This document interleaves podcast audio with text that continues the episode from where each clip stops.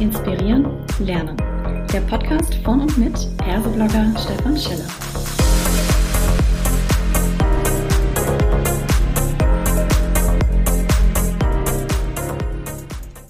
Hallo und herzlich willkommen zu einer weiteren Ausgabe von Klartext HR. Heute in der Podcast Folge 30 darf ich mit Svenja Hofert sprechen zum Thema von Agilitätsmissbrauch und Postagilität. Hallo Svenja, schön, dass du da bist. Magst du dich kurz vorstellen, bitte? Hallo Stefan, ja, ich versuche es wirklich kurz. Also ich bin unter anderem eine mehrfache Buchautorin, habe mich mit unterschiedlichen Themen beschäftigt im Bereich Organisation, Organisationsentwicklung, auch Personalentwicklung, kenne also diese ganze äh, Klaviatur der HR-Themen und bin dann irgendwie zufällig, kann man wirklich sagen, zum Thema Agilität gekommen und zwar 2014, als immer mehr Klienten, Kunden äh, zu mir gekommen sind und ich merkte, dieses Thema kommt jetzt auch vom Projektmanagement im Management an. Mhm. Ich bin äh, lebe in Hamburg derzeit, dort ist auch unsere Teamworks GmbH und bin eine gebürtige Kölnerin. Sehr schön. Da hast du, wenn du gesagt hast, mehrfache Buchautorin, fast so ein bisschen untertrieben. Wenn ich da äh, auf die Zahl schaue, das ist ja schon fast im mittleren zweistelligen Bereich. Und das ist das Spannende, du hast äh, das Thema Agilität ja tatsächlich sehr, sehr intensiv durchdacht, behandelt und vielleicht auch weitergedacht. Und du siehst dieses Konzept mittlerweile nicht ganz unkritisch. Oder muss man eher sagen, gerade deswegen? Also ich glaube gerade deswegen, weil es eben kein einheitliches Konzept ist. Erstens gibt es ganz viele Stränge, aus denen Agilität sich speist. Und dann gibt es natürlich auch mehrere Flughöhen für Agilität. Und manchmal, mm, glaube ich, ist den Menschen gar nicht so richtig klar, über was sie reden. Und mir ist halt wichtig, erstmal zu klären, worum geht's hier eigentlich? Also geht es um zum Beispiel Effizienzsteigerung mhm. oder geht es um zum Beispiel neue Produkte, neue Geschäftsmodelle oder sogar so Themen wie Purpose und New Work? Ja, du, hattest in dem Beitrag, den wir ja korrespondierend schon vor einiger Zeit bei mir veröffentlicht haben, ja auch tatsächlich das, das als Missbrauch der Agilität zum Zwecke der Effizienzsteigerung gesprochen. Und jetzt ist es tatsächlich so, wenn man so ein bisschen reinhört in die Medien, da wird dann häufig vom Top-Management genau der, der agile Begriff oder die Methodik dafür verwendet und zu sagen, so und jetzt sind wir schneller, effizienter und kundenorientierter. Was ist denn da dran äh, in dem Sinn falsch aus deiner Sicht? Naja, das wird einfach in das Bestehende reingehangen. Ja, also wir haben da ein System, das ist mehr oder weniger geschlossen, vielleicht auch an einigen Stellen offen aber man hängt die Agilität trotzdem da rein, ohne sich vorher darüber klar zu sein, äh, was, was ist da eigentlich? Also was ist da vorhanden? Welche Ressourcen gibt es schon?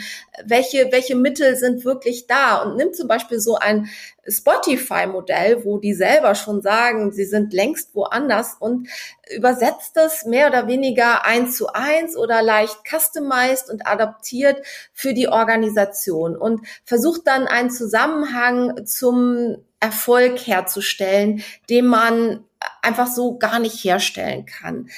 Ich finde, es ist viel, viel sinnvoller und viel, viel erfolgversprechender, wenn man erstmal sich die Warum-Frage stellt oder auch gerne Wozu-Frage. Mhm. Wozu machen wir das überhaupt? Und was ist unsere Agilität? Da gibt es nämlich nicht nur kleine, sondern auch ziemlich große Unterschiede, je nachdem, äh, wo die Organisation, der Bereich, das Team überhaupt stehen. Und deswegen beginnt es für mich erstmal mit einer Differenzierung und mit der Frage, äh, was, was wollen wir damit? Also agil ist letztendlich ja ein Begriff, der nicht viel ausdrückt, außer wir sind beweglich, wir stellen uns auf den Markt ein. Aber was bedeutet das denn konkret für uns? Warum machen wir das? Und was ist vielleicht auch unsere Existenzberechtigung in Zukunft? Ja, also da sind viele, viele Fragen. Und diese Fragen machen einen größeren Kreis auf als den engen Wirtschaftskreis, ja, wo, in dem es um Gewinn geht, Umsatzsteigerung. Mhm. Es tangiert immer mehr auch Fragestellungen, die mit, mit wirklich ja gesellschaftlichen, sozialen und natürlich auch Umweltthemen zu tun haben. Und Organisationen müssen sich an der Stelle öffnen und einige machen das. Und wenn sie das tun, dann hat das in der Regel relativ wenig mit Organisationsmodellen wie Holakratie oder Spotify zu tun und viel mehr mit einem, nenn es jetzt Mindset oder Haltung, viel mehr mit mhm. einer Grundeinstellung. Mhm. Du hattest äh, das Thema Innovation auch mal genannt in dem Zusammenhang, weil viele Unternehmen sagen, na ja, wir wollen uns auf Kunden einstellen, die Märkte brauchen neue Produkte, wir setzen die Agilität zweckgerichtet ein, um innovativer zu werden, vielleicht eine Fehlerkultur, mutiger zu werden. Und dann hattest du meines Wissens gesagt, naja, Innovation ist eigentlich auch nicht das Richtige. Bei Agilität muss es um Fortschritt gehen. Was mhm. macht für dich da diesen entscheidenden Unterschied? Ja, Innovation finde ich ist so ziellos. Ja, nicht alles, was neu ist, nicht alles, was Kunden jetzt vielleicht heute und morgen befriedigt, ist, ist wirklich Fortschritt für die Gesellschaft, Fortschritt auch für, für unseren Standort. Äh, sondern da gibt es einfach einen Unterschied. Also ich finde, es geht nicht um Innovation, um um der Innovation willen, mhm. sondern es geht darum, was, was bringt uns weiter. Und zwar nicht nur kurzfristig. Agilität, wenn man das auf den Business-Bereich bezieht, wird ja so als Customer Centricity, Kundenzentriertheit, mhm. das ist ja ein, einer der äh, mehreren Ursprünge aber der Kunde ist vielleicht relativ viel zu früh zufrieden. Ja? ja. Mhm. Was ist denn mit dem Kunden in Zukunft? Was ist der Kunde, den wir irgendwo auch mitgestalten können? Also der Kunde, wie er sein wird. Und mm, die, diese Aspekte, finde ich, sollten wirklich mitgedacht werden. Und dann kommen wir Richtung Fortschritt. Also wenn mhm. es auch nachhaltig ist, wenn es auch Aspekte mit einbezieht, die eben über dieses unmittelbare, ja, da kauft jemand was hinausgehen, ja. hin zu, ja, da kauft jemand was, aber auch in Zukunft, ja, also es ist, es, es ist wirklich auch der Nachhaltigkeitsaspekt mit verankert. Mhm. Das ist für mich der entscheidende Unterschied zwischen Innovation und Fortschritt. Mhm. Klingt für mich auf jeden Fall sehr verständlich. Was in den Unternehmen auch passiert, ist, dass sehr viel Buzzword-Bingo gespielt wird, vielleicht weil diese Begriffsdefinition oder dieses Warum machen wir das, wozu, gar nicht so sehr ähm, ja, durchdacht oder auch visualisiert und kommuniziert ist. Und du kennst ja auch mittlerweile eine ganze Menge Unternehmen schon, äh, bei denen du gar nicht mit Agil oder Agilität ankommen kannst. Die sagen, bitte nicht äh, über Agilität reden, äh, das ist alles schon verbrannt. Das ist ja eigentlich, ist das ein bedenklicher Zustand oder die Frage auch, wie kam es denn dann dazu? Ja, also wir haben das schon öfter gehört. Bitte schreiben Sie nichts von Agilität ins Angebot, aber machen Sie trotzdem irgendwas in der Richtung. Ne? Warum? Da, da, da wurde halt irgendetwas gemacht und das wurde agil genannt. Mhm. Also da hat man hm, Scrum, Scaled, Agile oder was auch immer eingeführt, aber es war gar nicht das. Und es hatte auch nichts damit zu tun, dass man gemeinsam lernt, sondern da würde, wurde irgendetwas, wie ich eingangs gesagt habe, irgendwie so da reingehangen, ja, in das mhm. Vorhandene. Und die Leute sind dann ziemlich schnell frustriert und schieben das auf das arme Agil. Also mhm. Agil kann überhaupt nichts dafür. Ähm, und es hat auch gar nichts mit Agilität zu tun gehabt. Das, das ist häufig der Grund. Mhm. Ich finde eigentlich, man sollte erwachsen damit umgehen, weil das auch ein Stück weit die Fehlerkultur ist. Ja, manche Dinge scheitern. Es ist auch ganz normal, dass Dinge scheitern. Und es ist auch ganz normal, die Erkenntnis zu haben, in diesem ersten Schritt sind wir ja vielleicht nicht so durchdacht daran gegangen, wie es hätte sein sollen. Aber im zweiten wollen wir es anders machen. Mhm. Das finde ich wäre eine adäquate Herangehensweise und sich dabei ein bisschen von, auf der einen Seite im Projektmanagement geht es sehr stark um Methodiken, und auf der anderen Seite im Bereich Management geht es sehr stark um Organisationsmodelle, sich von diesen sehr engen Konzepten etwas zu lösen, um eher zu gucken, was brauchen wir denn hier? Und da ist es ein Unterschied, ob ich jetzt im Einwohnermeldeamt, Ministerium oder in der Telekommunikationsbranche oder also das, das sind ja auch völlig unterschiedliche Märkte mhm. und auch völlig unterschiedliche Unternehmensgeschichten und unterschiedliche Ressourcen und Mittel, die diese Organisationen zur Verfügung haben, ja, auch die personellen. Da was kreativ draus zu machen, das finde ich ist, ist eigentlich agil oder ich würde es jetzt agil 2.0 oder mhm. postagil nennen. Also das, was nach dieser reinen Methodenorientierung kommt. Und das ist eine Riesenchance. Und da finde ich, sollte man nicht so darauf schauen, was ist, was, was ist nicht gelungen. Das ist mhm. eigentlich super, über das zu sprechen, was nicht gelungen ist, weil da kann man Muster erkennen. Und das ja. ist wiederum eigentlich agil. Mhm. Das heißt, äh, bezieht sich dann dieser Begriff Postagilität eher auf das nach dem Motto, okay, man hat noch die Agilität im Kopf und alles, was dann sich löst und rausgeht, ist dann postagil im Sinne eines Zeitstrahls oder hat Postagilität so eine Art eigene Definition auch schon, mit der du aufwarten könntest? Also die, die Silbe Post sagt ja, da, da ist etwas, was danach kommt. Und das ist sehr oft unkonkret. Also Posthumanismus ist auch nicht ganz eindeutig definiert. Und das, mhm. das kann ich auch gar nicht. Ich kann da keine eindeutige, keine klare Definition bieten. In meinem Verständnis ist es eine Möglichkeit, sich von dem sehr engen Begriff und dieser Methodenorientierung zu lösen und den, den Kreis größer zu schlagen.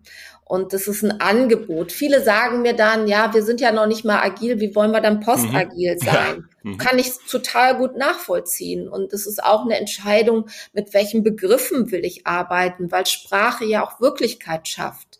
Deswegen finde ich auch Sprache sensibel und ähm, ja, sagen wir mal, weise zu verwenden, ist auch irgendwo mit Agilität verzahnt, weil Begriffe können, können dich auf die Barrikaden bringen. Ja, du kannst mhm. dich furchtbar aufregen. Ja.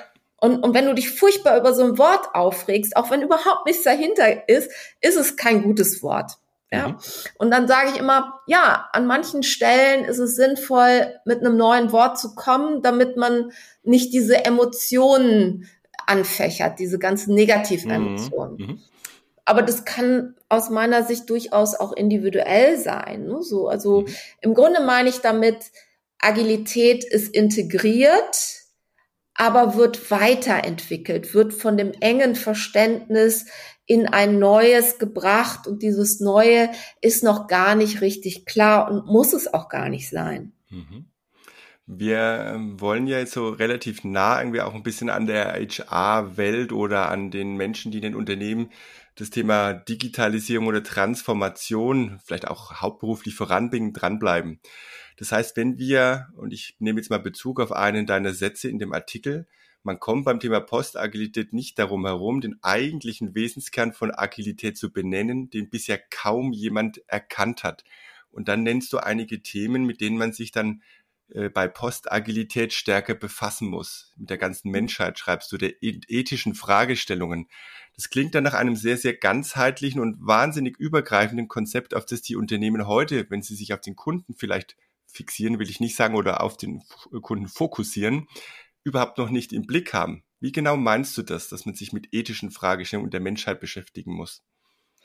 Wenn man zum Beispiel sein eigenes Geschäftsmodell in die Zukunft transferiert, dann gestaltet man damit natürlich auch die Zukunft. Ja, was ist zum Beispiel die Bank der Zukunft? Was ist die Versicherung der Zukunft?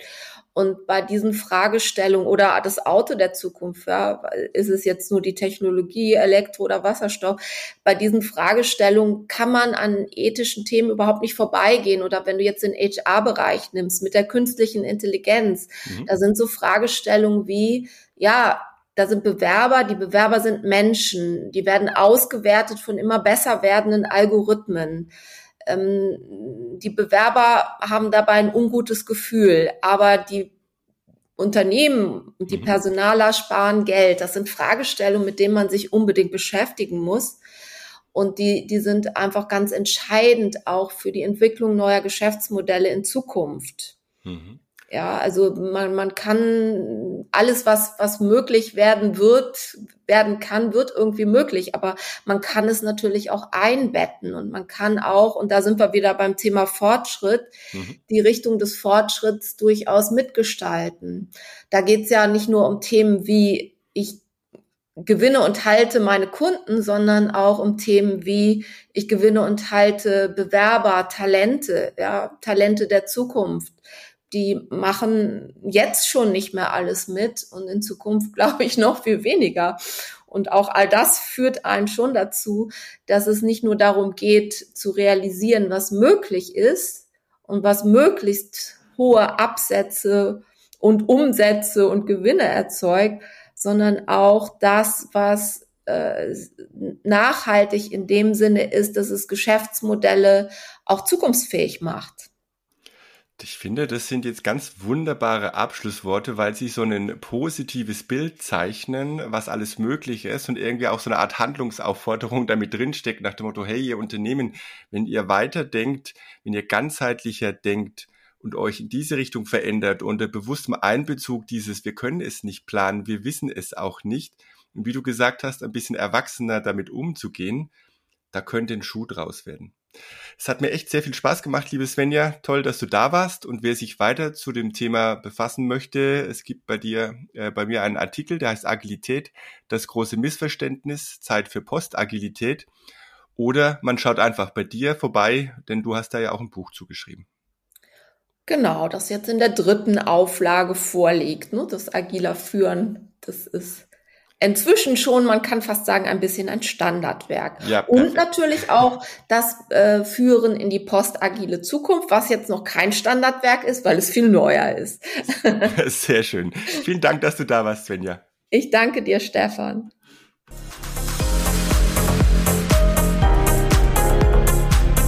Das war eine weitere Folge Klartext HR. Informieren, inspirieren, lernen.